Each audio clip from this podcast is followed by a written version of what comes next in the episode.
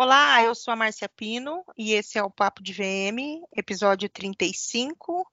É, no episódio de hoje, eu convidei a Juliemi Machado, ela que já está quase que fazendo parte aqui semanalmente do, do Papo de VM. Fala oi pra gente, Julie.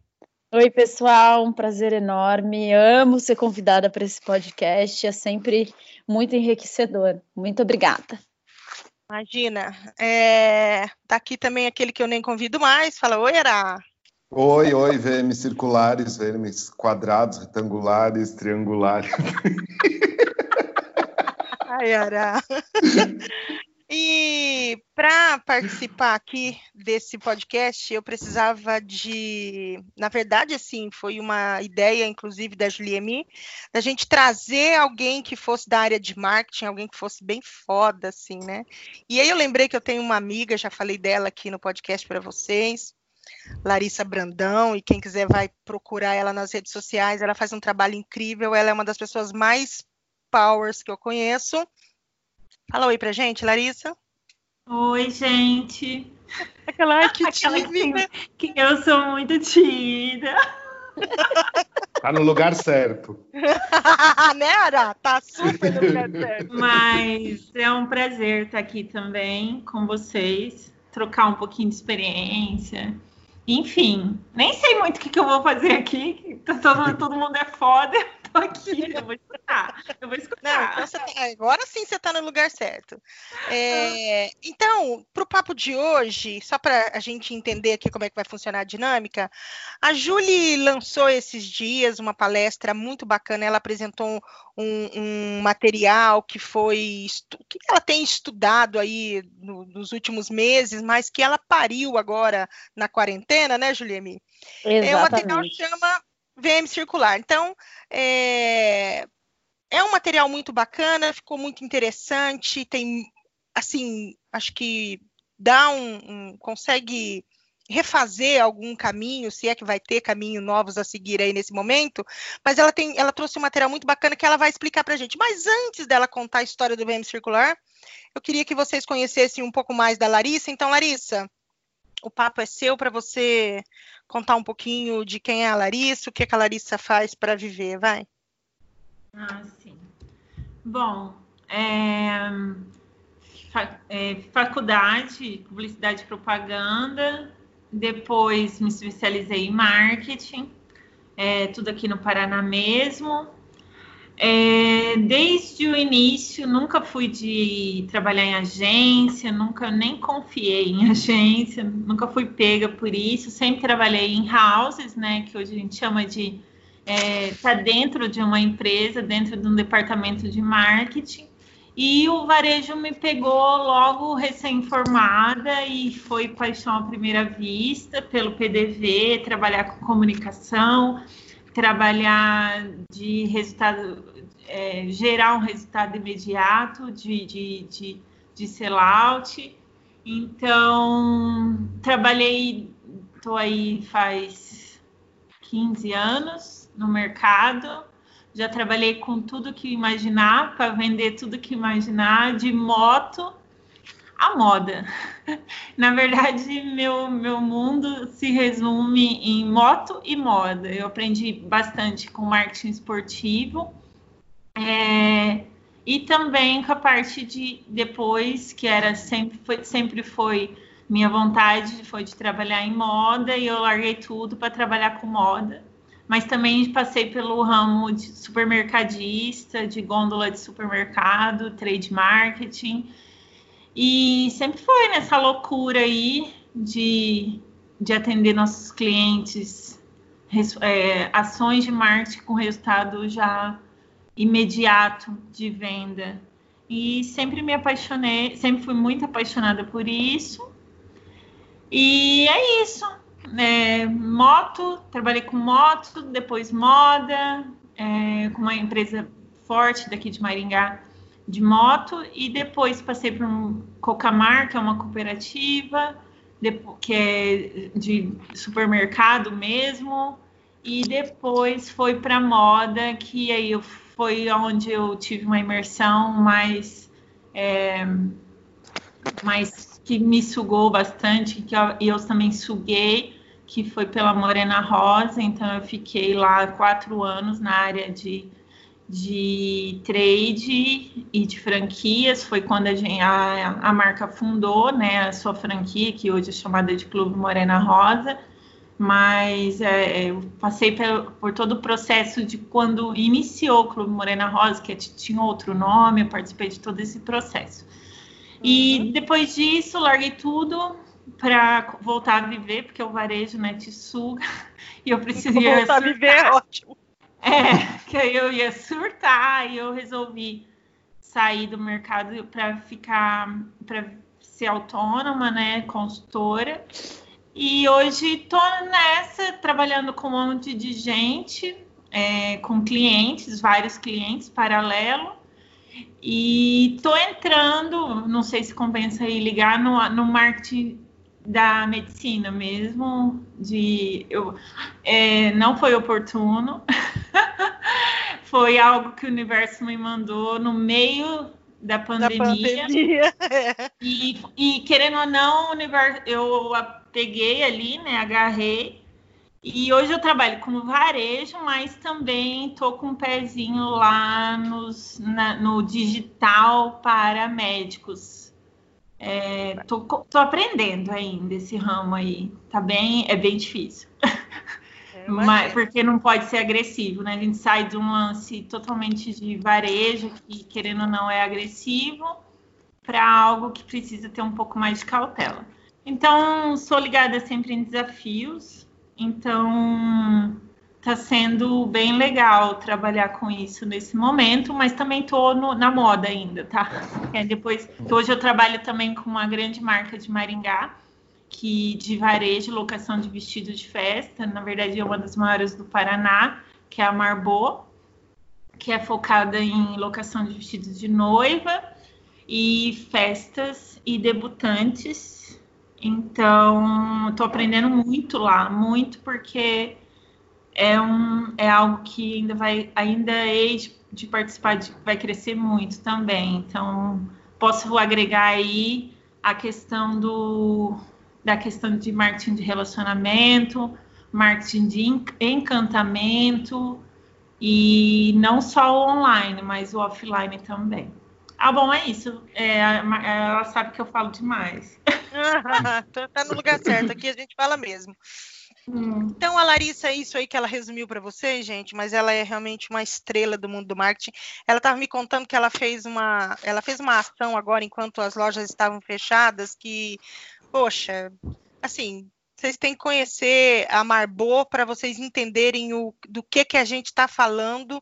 E, e, aqui na região ela faz uma, uma, um trabalho muito bacana e que vale a pena ser conhecido, tá? Mas nós chamamos aqui ela, né, que é dona desse material incrível aí, tá lá no YouTube para quem quiser conhecer, VM Circular, é só digitar no Google VM Circular, cai certinho lá na, no, no, no YouTube da Juliemi. É, Larissa, a Juliemi vai falar um pouco, então, da, do VM Circular. Ela vai explicar para a gente de onde que ela como é que foi esse processo de criação desse conteúdo e depois a gente vai debater com aquelas perguntas que eu já mandei para vocês, combinado? Combinado. Combinado. combinado. Os cachorros falaram combinado. O cachorro falou combinado também, né, pelo jeito. Mas, Julie, conta aí um pouco da onde que surgiu essa, essa ideia, esse estudo, quanto tempo que você está nessa ideia que nasceu para a gente aí durante a pandemia. Perfeito. Obrigada pelo espaço, Márcia. É, eu trabalho com planejamento estratégico há muito tempo, né, com, dentro do visual merchandising. E uma das um dos trabalhos que eu mais realizo nesse processo de planejamento é primeiro, né, iniciar pela avaliação do trabalho. Opa! E Júlia caiu. saiu. Né? É.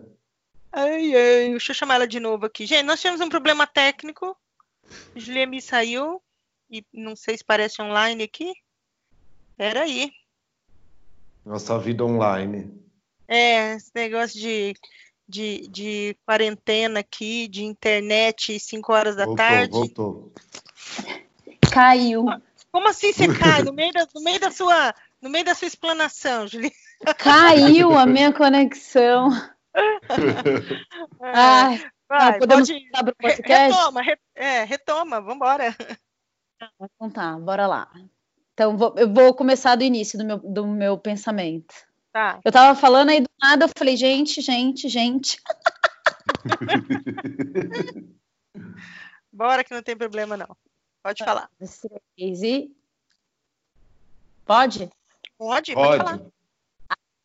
É, eu trabalho com planejamento estratégico, né, em visual merchandising. A gente faz muito desenvolvimento criativo, só que não tem como a gente falar de criação sem fazer análise, né, de mercado, de público-alvo, para você conseguir realmente desenvolver um projeto autoral.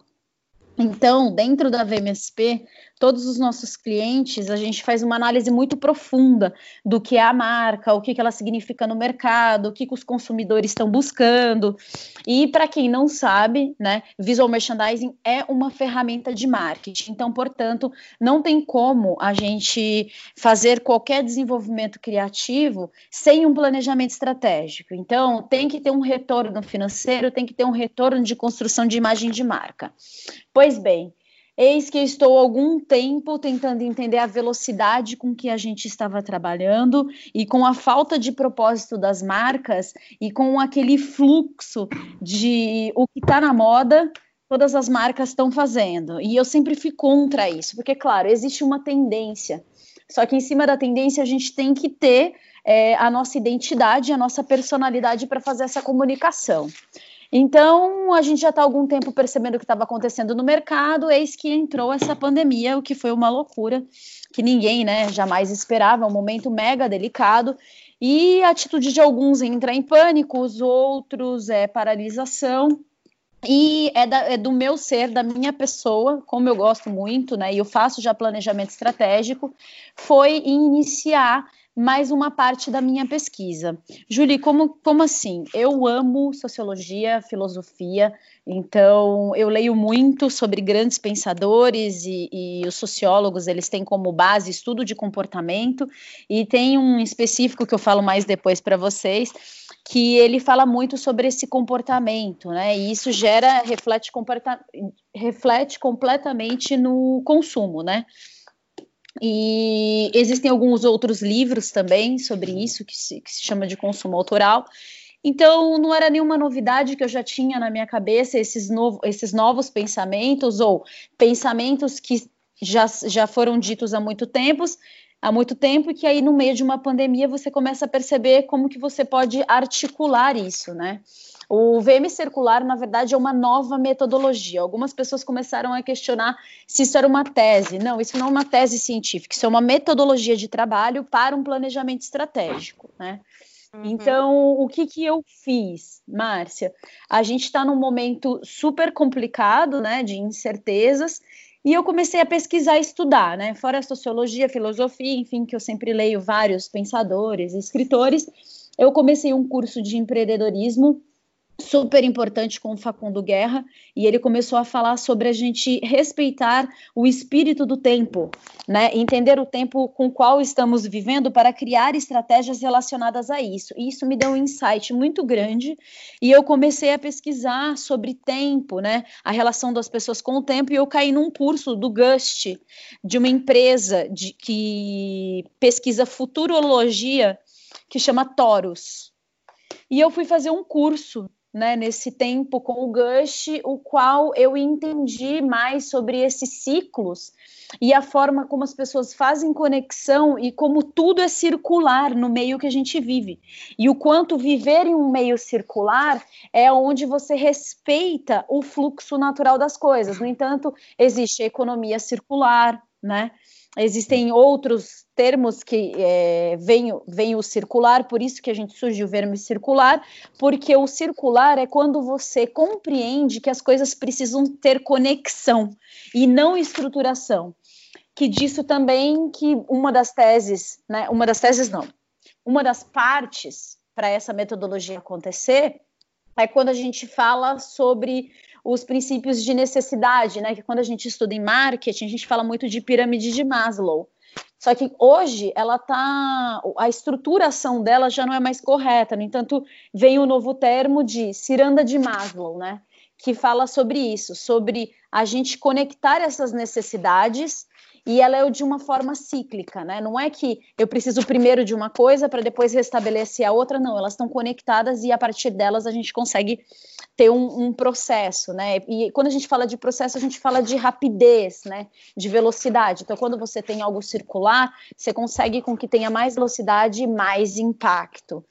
Então, dentro disso, né, a gente é, une junto esse tempo de incertezas que é o que a gente está vivendo, que eu vou falar um pouquinho depois sobre isso, né, da metodologia, que a gente está num momento instável, então a gente tem muita polaridade, né, então as pessoas estão muito tristes ou estão muito felizes, então é, existem complexidades nesse meio termo, então a gente precisa de um novo processo estratégico de trabalho, né, afinal de contas a gente trabalha com visual merchandising, se somos uma ferramenta de marketing, precisamos ter um planejamento. Eis que eu comecei a estudar mais a fundo. Eu vou sempre né, para a NRF, vou sempre para a Euroshop. E comecei a tentar analisar mais esse comportamento de consumo, reflexo das pessoas, mudança né, de mercado, desse novo tempo que eles estão chamando. Né? E comecei a avaliar melhor os, os seis P's, né? Que dentro do marketing é muito estudado, que é produto, preço, ponto, pessoa, promoção e processos eu peguei todos esses escopos, né, do, de dentro dos seis P's e entendi que era importante a gente articular eles de uma forma estratégica em VM. Foi quando nasceu o seis E's. Que uhum. o que, que eu fiz, né? Quais são os E's, é, os seis E's do visual merchandising? Um, ético. Dois, econômico. Três, estratégico. Quatro, estético. Cinco, emocional. E seis, espacial. Então, qual que é o, a grande questão do Vemer circular, né? Eu criei um, um novo scope, um novo escopo, onde o ponto de encontro, que é o antigo PDV, né, que agora a gente chama de PDE, ele é central. Então eu tenho os seis P's, né, e os seis E's nas pontas, onde o VM circular é a relação entre a ciranda de Maslow, que tudo precisa estar conectado, junto com o VM circular. Então ele, ele, ele se encontra no ponto de encontro, né?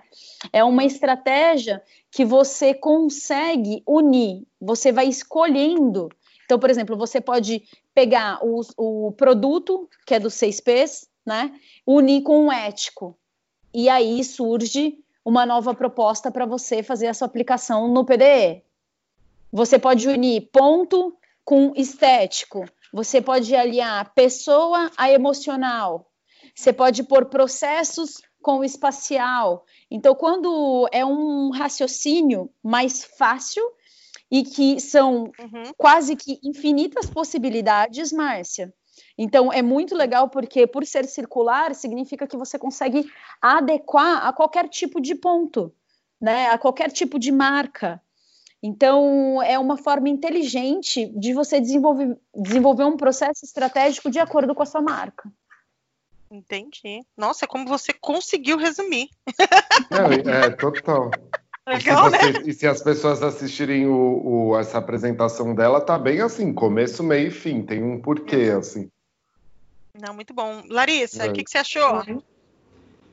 Acho que faz sentido. É, eu, é, se ela conseguir jogar isso em forma de exemplos, eu acho que fica mais, mais simples de entender. É, mas é, eu acho que lá na, lá na, na, na palestra isso ficou muito muito ficou bem claro, né, Ara? Até, até porque eu achei. Hum. É, a gente teve uma uma um burburinho, né? Depois do, do, lançamento, e quando a gente lançou aqui no podcast, a gente recebeu muito, é, muitos comentários, né? De poxa, nossa, que bacana, né? Então, até teve alguns comentários de meu Deus, né? Como que ela conseguiu pensar nisso? Como é que é realmente isso, né, Juliane? É pensar, né? Exato. É, eu, o que não. Desculpa. Eu acredito. Não, imagina, só para como é uma metodologia que ela está aplicando, essa metodologia tem exemplos, mas é mais uma questão agora ligada à hum. questão do que ela diz do, da futurologia das coisas. Então, é uma, um método para poder agora começar a ter mais exemplos, né? É isso que eu acredito. É, eu acho que falta aplicação no ponto no ponto de vendas, né? Dessa dessa é, o que a gente vinha vendo, acho que não são todos esses essas possibilidades. Então é uma, uma metodologia para mim que faz sentido para poder juntar as coisas, né? Não sei. A Julie sabe mais. é, o que acontece muito assim no mercado é que as pessoas não sabem como iniciar um, um, planejamento, porque diferente do marketing, né? Porque o marketing sempre teve os seis, os seis P's, né? Então, sempre foi fácil você fazer uma análise de marca, enfim, no marketing a gente sempre teve um embasamento. E o que eu estou propondo, principalmente devido às análises de NRF, que são essas últimas grandes mudanças de mercado, esse, com os seis Es, na verdade eu estou facilitando a vida das, dos departamentos de marketing e facilitando a vida dos departamentos de visual merchandising, porque de acordo com que eles vão unindo, né, 6Ps e 6Es, eles vão criando automaticamente estratégicas para entregando resultado. Então você tem um ponto de partida para começar a trabalhar agora. Então a gente em visual merchandising, a gente é, raras as vezes os profissionais que entregam novas metodologias. Na verdade existe muito achismo, porque a intuição faz isso, né? Faz você achar aplicada certo ou não. Então, o que eu estou trazendo é uma forma de profissionalizar o mercado de visual merchandising. E diferente do que as pessoas falam, não é uma tese, não é uma tese científica. Sim, pode se transformar numa tese, né? Mas o que, que eu, porque eu tenho todo um fundamento de pesquisa. Mas, na verdade, as pessoas entenderem que é uma metodologia de trabalho. É isso aí. Isso. Eu vou, eu vou aplicar, hein, Julie? Bora lá, tenho certeza Não. que vai dar certo. Eu comecei a aplicar e eu tô muito feliz, porque é quase que infinito, assim. Porque você vai pegando, por exemplo, ético, né? O que, que é o ético? O ético que o mercado quer e qual que é o ético da empresa. Você consegue chegar num entremeio e aplicar ele ao, em uma outra parte relacionada aos seis P's, entendeu?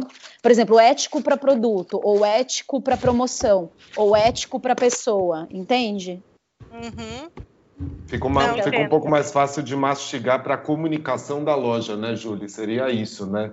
Exatamente. É. é. um vídeo de duas horas, eu sei que é mega cansativo, entendeu? Não é muito fácil, mas, mas lá eu consigo, eu explico direitinho, tópico por tópico, para poder fazer sentido todo esse processo. Sim. Ô, ô Larissa, é, hum. você, você vê o, o marketing trazendo alguma coisa de nova é, para esse momento aqui? Eu até tinha escrito há três semanas atrás novo normal, mas eu nem concordo muito com esse nome de novo normal.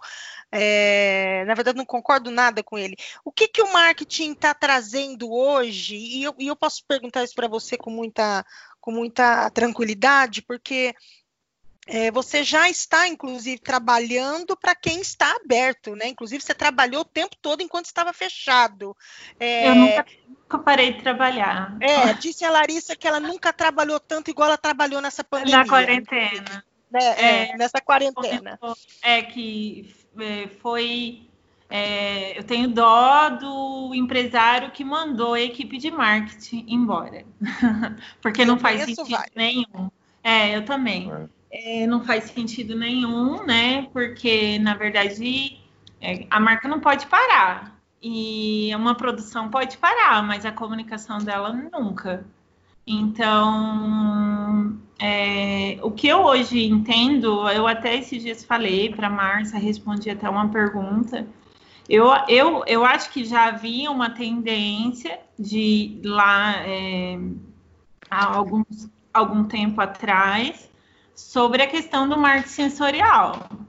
Então, é, existe o digital, mas eu acho que o digital ele não vive sem o, o offline. Então, eu acho que hoje é, as empresas elas focaram muito na parte digital, só que a tendência era como é que fica quando é, existe o tete a tete, o, quando a pessoa, vamos supor, é, é convencida a sair do Instagram e ir lá visitar a loja, e não, não é a mesma coisa que está nas redes, na, no digital. É, até de equipe mal preparada, de, de apresentação da loja, de tudo mais. E também, que aí eu vou falar do que eu mais gosto de falar, que é do relacionamento, entendeu? De, de, de realmente gerar uma experiência. Então, a tendência para mim é focar na experiência, mas para focar em experiência não existe uma onda, não existe um vou, vou pegar essa onda aí de, é, de moda. Porque não? É, a, a, a experiência ela está baseada na essência da marca. Então, eu acho que hoje cada um vai é, só sobrevive quem tem uma marca com personalidade e ela consegue comunicar essa é, comunicar e gerar experiência com base na sua essência. É, então hoje todas as ações é, com base né, no seu público-alvo é, é, eu comuniquei algo e eu levei para a loja, vamos supor, um exemplo, e fazer aquela comunicação do digital está dentro do PDV desde o momento em que ela é atendida por uma, um, uma consultor até o momento em que ela vai embora após venda. Esta, para mim, é uma tendência que já vinha de antes, com grandes marcas que não vamos falar aqui, mas que se uhum. destacam no mercado.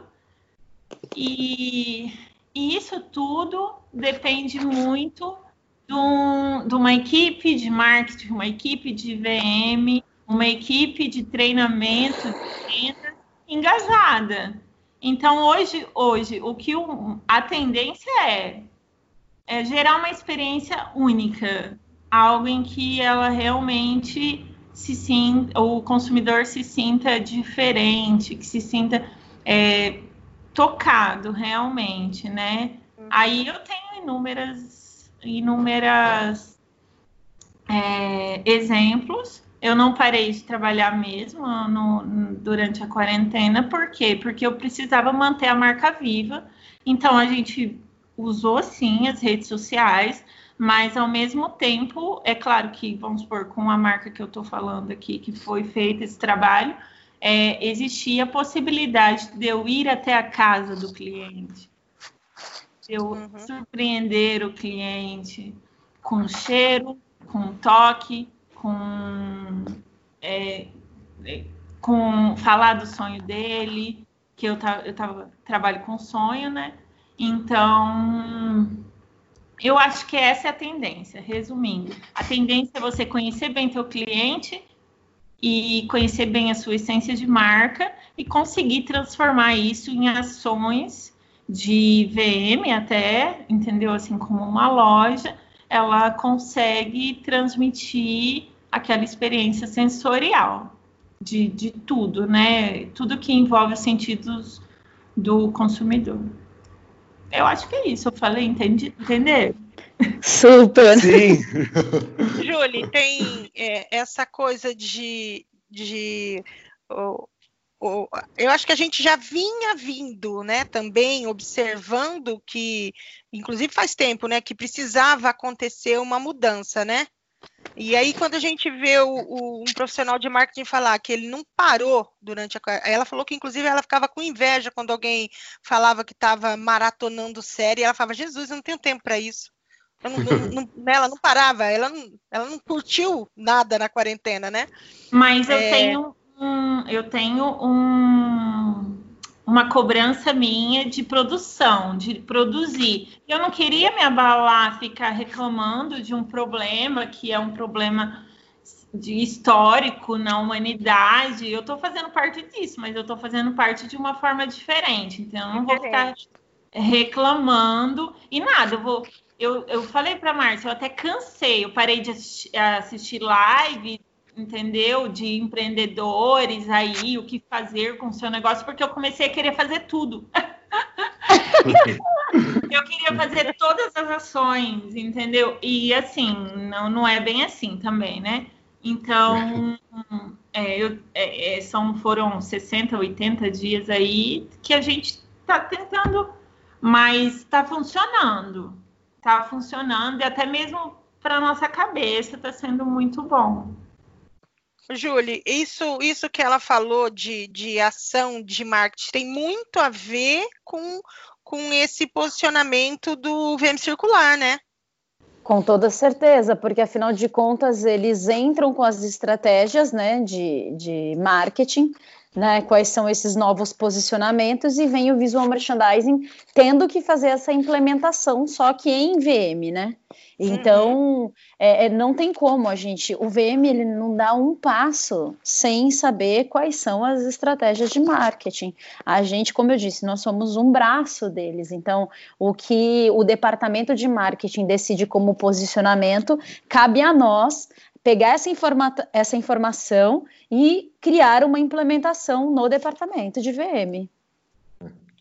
O, o Aras, quer fazer alguma pergunta? Pergunta, não.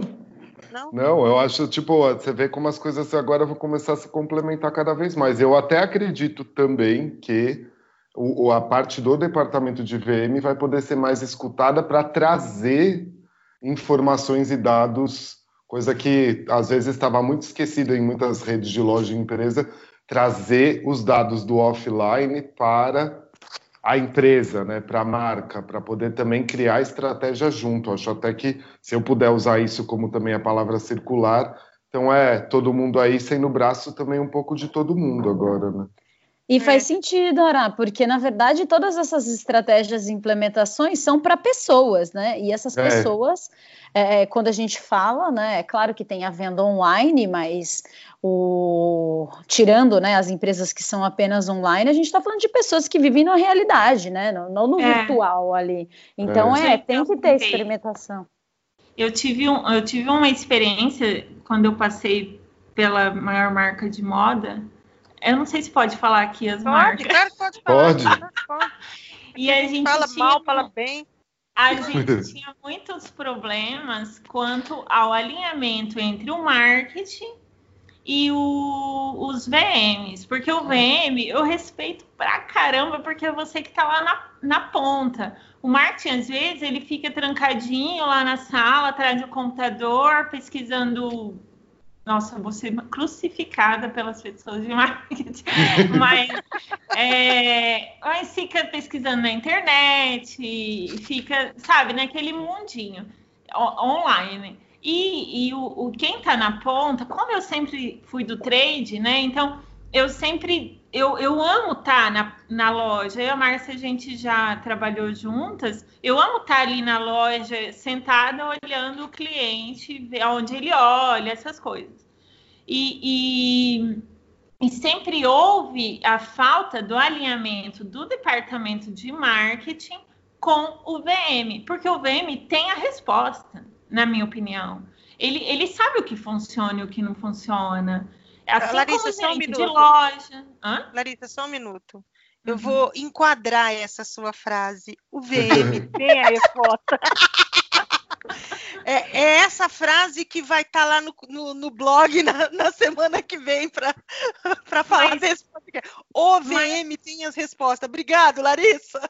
Mas é porque, assim, é, falando de moda, a minha experiência sempre foi, porque eu, eu, sempre trabalhei com os VMs e sempre fui muito amiga deles, e, e ele era assim, o Martin, ele, eu não sei se é ainda, é, o Martin cria a campanha e joga para o PDV e dá na mão a campanha para o VM.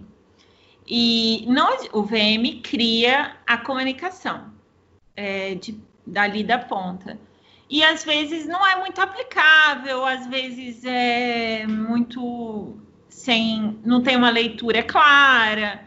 Então, eu acho que é, é, para é, o VM hoje ele tem a, como ajudar quem está comunicando no digital ele consegue é, transformar, mensurar uma comunicação muito mais clara para o digital. Então, eu acho que vocês vão ajudar muito a como eu devo comunicar de forma humana, humanizar, não postar lá no Instagram lookbook, que eu acho ridículo, entendeu? Que não dá engajamento nenhum, não dá engajamento é, é, se tem aí é porque é tudo fake news, na minha opinião, entendeu? Porque quando você posta algo de uma vitrine, tem muito mais engajamento numa rede social de uma loja. Porque o consumidor, quando ele lê de outra forma aquilo. Então, eu acho que é, é uma, é, vai estreitar sim o elo entre vocês e o marketing, porque o marketing vai ter que estar mais ativo no digital, assim como sempre precisou estar, só que de forma mais humana, porque talvez, eu acredito que não, mas talvez o consumidor fique mais ligado nas redes sociais, pelo menos agora, do que no do que lá no shopping, não tá, né? Ele não tá indo no shopping, essas uhum. coisas, não tá no PDV fisicamente. Ainda, né? É, ainda, ainda, tá ainda é, mas né? eu, não, eu não acredito que isso vá durar muito. Eu também acho que não. Ô, ô Julie, hum. qual que é a relação, assim, direta e reta dos seis P's e dos seis E's? E a minha ouvinte aqui gostaria de, depois da sua explanação, que a, que a Larissa dissesse, já que ela é do marketing e você do VM, se ela concorda com essa relação. Legal. É, como eu disse, a relação ela é imensa, né? Você, na verdade, você pode pegar qualquer um dos seis P's e fazer a relação, né? De repente, dependendo do, do planejamento estratégico que você quer fazer, com os seis E's. Eu faço a sugestão, né? para iniciar o VM circular, que você relacione produto com ético, uhum. preço com econômico, ponto com estratégico, pessoa com estético, promoção com emocional e processos com espacial. Então, eu inicio falando sobre isso, né? Eu acredito que é, o pouco que você fizer, né, de só de unir esses seis P's com esses seis E's, você já consegue é, ter aí um caminho para uma nova jornada de, de, implementação de visual merchandising. Ô, ô Júlio, só para ficar claro aqui, é, faz a relação para mim é, de pessoas com estético. Me apresenta um exemplo é, dessa relação, é, para que fique assim mais, mais claro esse processo. Legal. Quando a gente fala de pessoas, né, com estético, quando primeiro, né, quando a gente vai falar lá, né, quem são as pessoas no marketing? Pessoa é o quê? O público-alvo a ser atingido. É uhum. onde você precisa fazer a pesquisa do estilo de vida das pessoas, certo? certo. Isso é o 6P. Uhum. Guardou? E aí a gente vai. Você pediu para eu relacionar com, desculpa, com o estético. estético. Exato. E aí, quando a gente chega no estético em visual merchandising, a gente fala sobre processo criativo. Então, é quando a gente fala da união de pensamentos com ideias, que é o quê? Transformar essas análises de comportamento né, da pessoa em imaginação para uma cenografia. Então, por exemplo, uhum. hoje as vitrinas que precisam ser feitas são vitrinas mais empáticas. Você não pode uhum. simplesmente empurrar um produto mais para o cliente, você precisa ter empatia, né? Uhum. Você precisa entender de pluralidade de corpo, você precisa entender pluralidade racial. Então, o estético tem a ver com isso. Então, se a gente já sabe quem é meu público-alvo, então é a hora que eu preciso, na, o, indo para visual merchandising no estético, fazer essa relação direta com vitrinas, que eu estou dando um exemplo, tá? Uhum. Com vitrinas empáticas. O que, que, seria uma vitrine empática de acordo com o seu público? Ah, então são pessoas mais são pessoas negras? Não. São LGBTs? Não, né? Então é a hora que a gente está falando e que é um momento, inclusive muito importante. Estou dando a dica aqui de ter vitrines com mais empatias e com frases de impacto. Então a gente tem que ser mais direto né? E pegar essa pessoa de uma forma bem emocional. Então, por exemplo, a gente viu a reserva agora transformando o produto em pessoas. Ela lançou uma mochila dizendo: prazer, eu sou Mitaka. Quer dizer o quê? É. Eu sou uma. É assim, ao invés de, ele lançou uma mochila como uma pessoa. Você quer impacto maior do que esse, né? Então, tem a Farm que o tempo todo ela tá, né, dizendo espaço cheio de amor, é, cuidamos com todo carinho, hora de celebrar o amor, você é linda, né? Você já é linda, com o meu produto você fica mais. Então, no, quando a gente fala de estético, a gente está falando de justamente transformar essas ideias, esses ideais, de acordo com esse público-alvo, né, em uma campanha para o espaço físico. Massa. Me fala uma coisa, vai, outro, eu vou te dar outro desafio aqui. E fala ah. para mim o que seria pessoas com estético, com ético. Pessoas com ético. Não, ético. a gente falou com ético. Estético. Então, de novo, a gente fala que pessoas, né, é público-alvo, hum. estilo tá. de vida. Aí a gente vai para o ético. Quando a gente fala do ético, é o momento que está acontecendo no mundo que você precisa criar o que a gente estava falando agora de marketing de engajamento. E hoje, uhum. quando a gente fala de ética de PDV, né, a gente fala sobre o quê? Coletivo, colaborativo e inclusivo. Então, se você está fazendo um ponto de venda novo, então essas, esses três primeiros é a base do novo ético. Uhum. O novo ético, você precisa o quê? Tranquilizar e acolher essa pessoa dentro do ponto de venda. Então, você precisa fazer com, com, que essas ações aconteçam. Então, quando a gente fala de coletivo, colaborativo, inclusivo, o que, que seria, por exemplo, uma ação hoje ética no ponto de venda com pessoas? Então, você pode enviar para o seu consumidor cupom de desconto é, em compras físicas que beneficiam pessoas e empresas. Então, é, faz de conta é, a pessoa vai lá compra uma calcinha, mas sabendo que ela comprando uma calcinha, X% daquela venda vai ajudar uma comunidade carente. A gente está falando do que isso, né? A gente está pensando no, no, colaborativo. Ou, por exemplo, é, que a gente fala de compra online revertida para os funcionários físicos, né? A gente está falando do uhum. quê? De inclusivo. Então, uma venda então, quando a gente fala de ética hoje no ponto de venda, a gente tem que entender que a gente precisa ser acessível, né? A gente precisa entender também essa parte de sustentabilidade. Como que isso vai acontecer? Como que eu vou comunicar isso, principalmente com pessoas? Entendi. Ficou Larissa, claro? Para mim, mim ficou claríssimo agora. Ô, Larissa, a, a ouvinte quer a sua opinião é, como profissional de marketing, se você se você concorda é, com esse raciocínio, com esse pensamento da Julie. A ouvinte quer tacar fogo. Com a ouvinte quer tacar fogo. Porque não é Léo, é, não é Léo Dias aqui não, ouvinte, pelo amor de Deus. Você concorda, Larissa? Eu concordo, eu acho que é, é, é um, querendo ou não, é uma onda, está na moda. Esse, uhum. esse lance, vamos ser bem sinceros. Uhum. É, mas ao mesmo tempo é uma onda boa, entendeu? Todo mundo é, né, vai se beneficiar disso, tanto o lojista quanto quem vai receber. E o cliente que vai ajudar vai virar uma corrente do bem. É, mas eu acho que é super válido, é uma tendência e ao mesmo tempo é algo que a pandemia está trazendo, que é a questão da solidariedade, entendeu? Então, sim, sim. E isso tá, pode não, ficar, isso, isso pode ficar, ficar como se fosse uma educação mesmo, uma de praxe, entendeu? Ter isso como os pilares de uma marca é, já é, né? Os pilares de uma marca. Não, Lari, eu acho que você não entendeu. É, ah. a, que a pessoa quer aqui que você diga é se você concorda com a relação dos seis P's com os seis E's.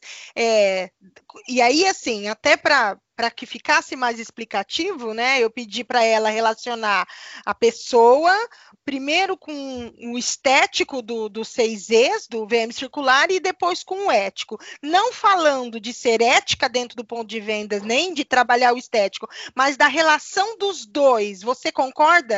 Que é uma relação boa e que isso pode realmente é, é, é, incrementar mesmo na, na, na, atividade do visual merchandising dentro de um ponto de vendas?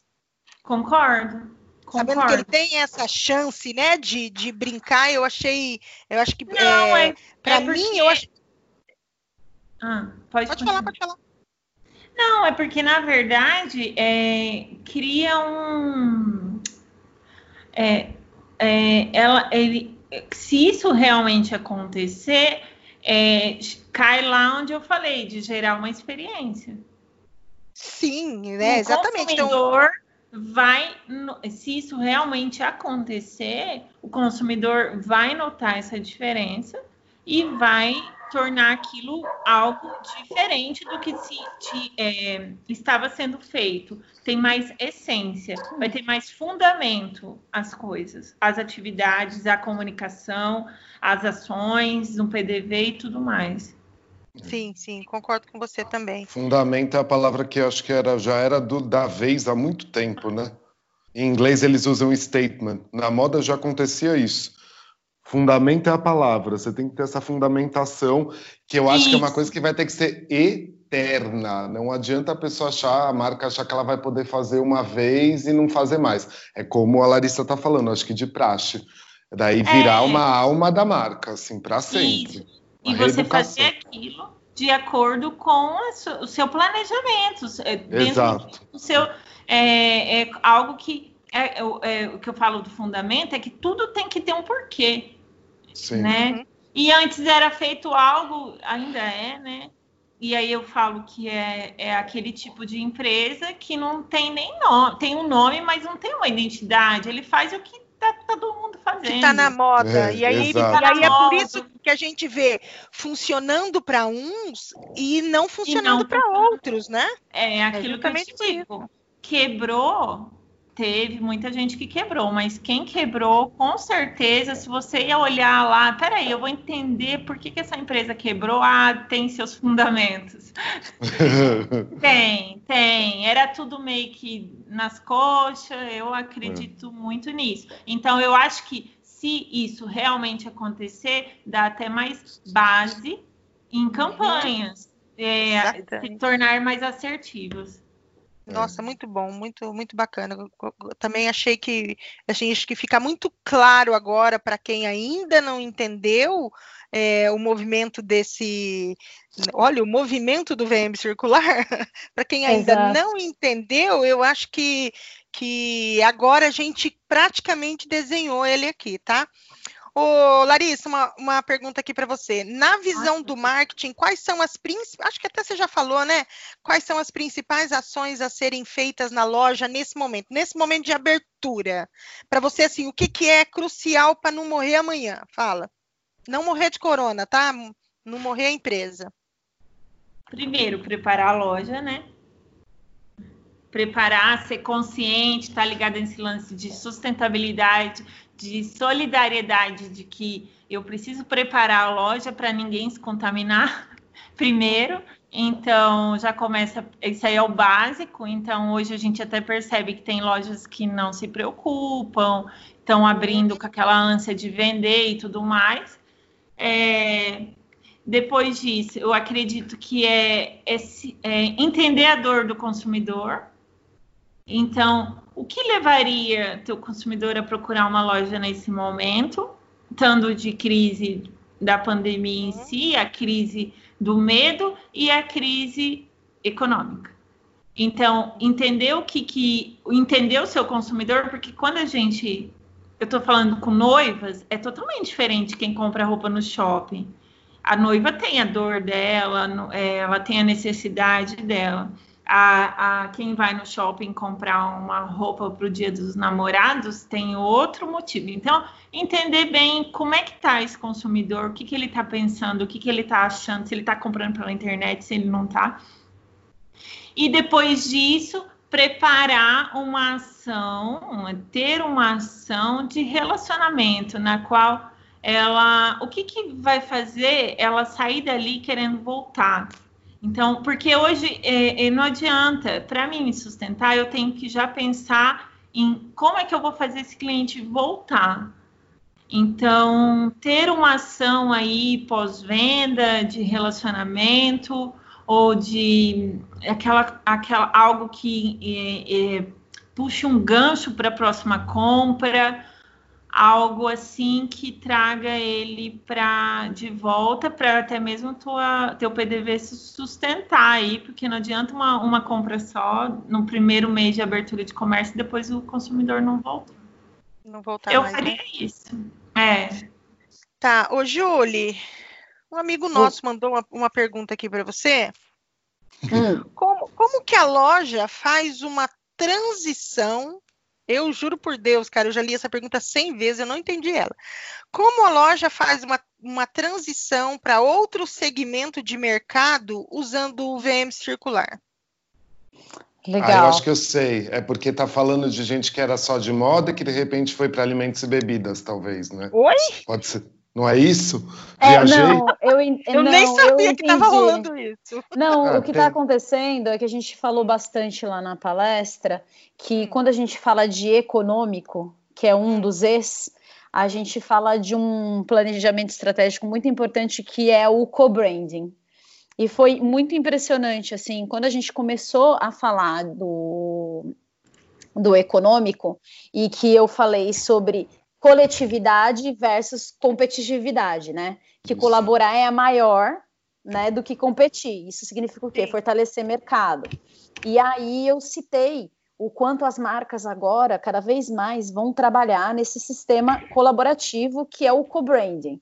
E o quanto o visual merchandising, as, as lojas precisam ter pluralidade multimobília interna para poder girar, para vir essas novas co-brands. E foi muito louco, porque eu dei vários exemplos, né, do Fortnite com o Travis Scott, Starbucks com Spotify, BMW com Louis Vuitton, enfim, falei várias lá de, de co-branding. Três dias depois, é, apareceu né, informação já que a Richard estava com a Copenhagen, a É, Schutz então, estava isso. com reserva. Então foi muito louco, assim, porque eu fiz a palestra, eu falei sobre isso, a gente não tinha nenhum co-branding nacional grande ainda, sabe? Assim, de implementação pós-Covid.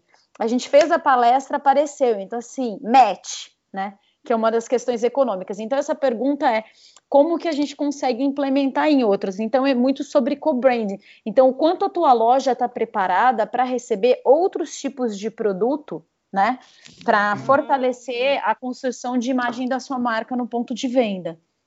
Então, sem dúvida nenhuma, é a hora da gente aplicar projetos de estruturas, né, de arquiteturas ou desenvolvimento de imobiliários que sejam mais adaptáveis, né, e que sejam mais plurais para poder receber, porque realmente é, a gente nunca sabe o que, que o marketing, né, vai desenvolver para poder é, vai mandar eu colocar Ei, a gente nunca sabe o que, que o marketing vai chegar e falar assim, viu? Agora o produto é esse aqui dentro, né?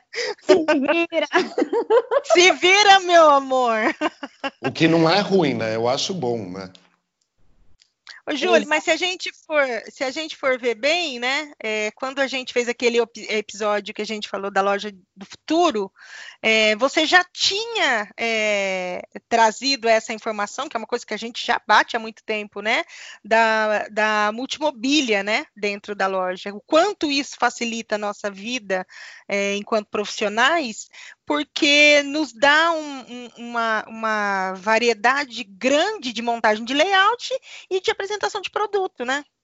Exato, que foi uma tendência que a gente viu há quase mais de quatro anos atrás na outra Euroshop.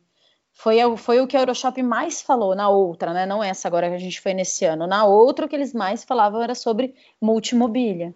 Então, é muito interessante para ver mesmo como é importante a gente estar tá sempre estudando, né, entender o significado das marcas e como que a gente consegue criar um mindset DVM específico para cada uma dessas marcas. Entendi.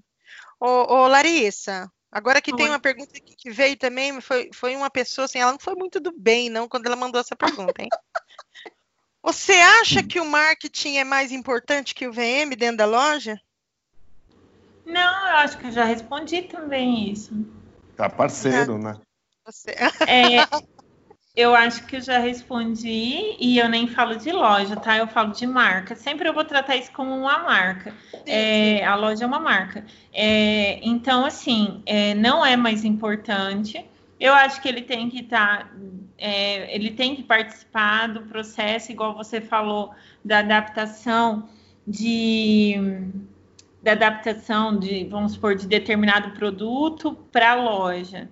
É, o, ele, o VM, hum, quando eu falo de empresas maiores de moda, ele tem que estar tá, é, participando até mesmo junto com a equipe de estilo. Então, vamos supor, lá na Morena, pelo menos na minha época, o VM ele participava de alguns processos de estilo, principalmente de resposta, como o que, que o consumidor anda buscando.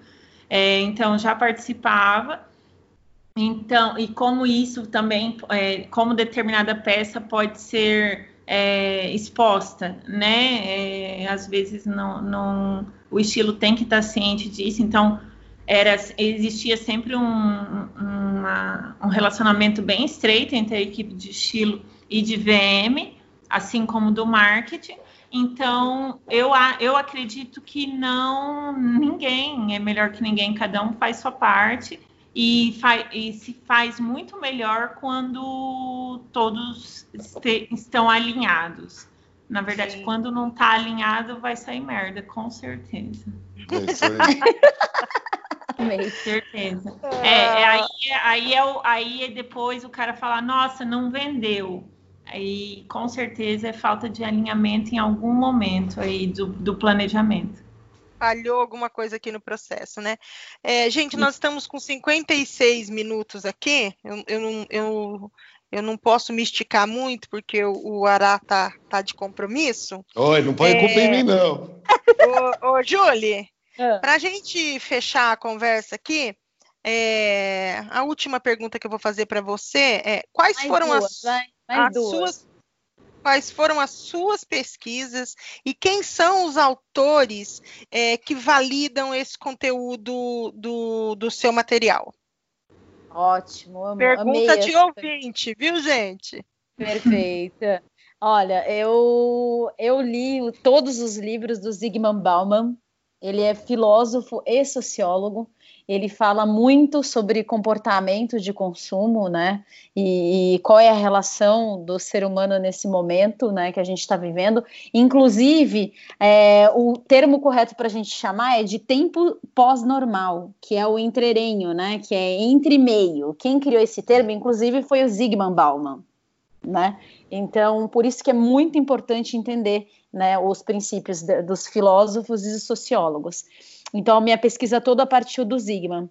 Depois do Zygmunt, eu li, tem um livro que eu tenho para a vida inteira, inclusive eu comprei o novo livro dele, né, que veio com uma conclusão muito legal, que é outro sociólogo italiano chamado Francesco Morassi, que é um livro chamado Consumo Autoral. Então, assim, qualquer VM da vida tem que ler esse livro, entendeu? Para entender é, é, essa relação de público-alvo, o meio que ele se relaciona. E para entender o planejamento estratégico, né? É, eu entendo bastante de marketing, porque eu já estudei sobre isso, mas tem um livro super importante que chama Neuromarketing, que é do Darren Bridger, que eles explicam, né? Porque a neurociência ela é, alinha o design para você entender engajamento e influência sobre os consumidores. Então aí você consegue entender como que as marcas estão atuando, né, na forma mental. E eu também faço parte de um hub que estão os maiores diretores de mídia e de criação do Brasil, que a gente tem vários conteúdos, assim, reports americanos, mas os principais reports da, da McKinsey Company, né, falando Sim, sobre... São os melhores, né? Então, como os consumidores, né, que são pesquisas que custam fortunas, que só passam por esses hubs e grandes empresas, comprovando em pesquisas no mundo inteiro, principalmente nos Estados Unidos, como é que essas pessoas estão reagindo, inclusive falando sobre esse novo tempo, que é o tempo pós-normal, ou que todo mundo está chamando de um novo normal. Então, é, é, esse é meu embasamento de pesquisa científica para quem estava com dúvidas. Aí fora, né, palestra de Fred Alecrim e outras outras coisas Mas, que eu ver. A dúvida também é assim, é, acho que as pessoas, é, se assistir a sua palestra inteira, você dá essas fontes lá na palestra no, no, no YouTube, né? Não é. Então as pessoas estão perguntando isso, tá assim, não defendendo minha amiga, mas é um pouco diferente do que muita live que muita gente possa ter visto por aí que saiu às vezes do nada. Tipo, você dá as fontes na própria apresentação do que você está falando, né? Exato, né? Mas é isso, o achismo, ele acaba quando você dá a fonte, né? Uhum. Então, muita gente veio me questionar sobre VM circular e eu perguntei, eu falei, você assistiu a palestra no YouTube? E uma das coisas que as pessoas me perguntam é por que, que você não, não disponibiliza o PDF? Eu falo, não.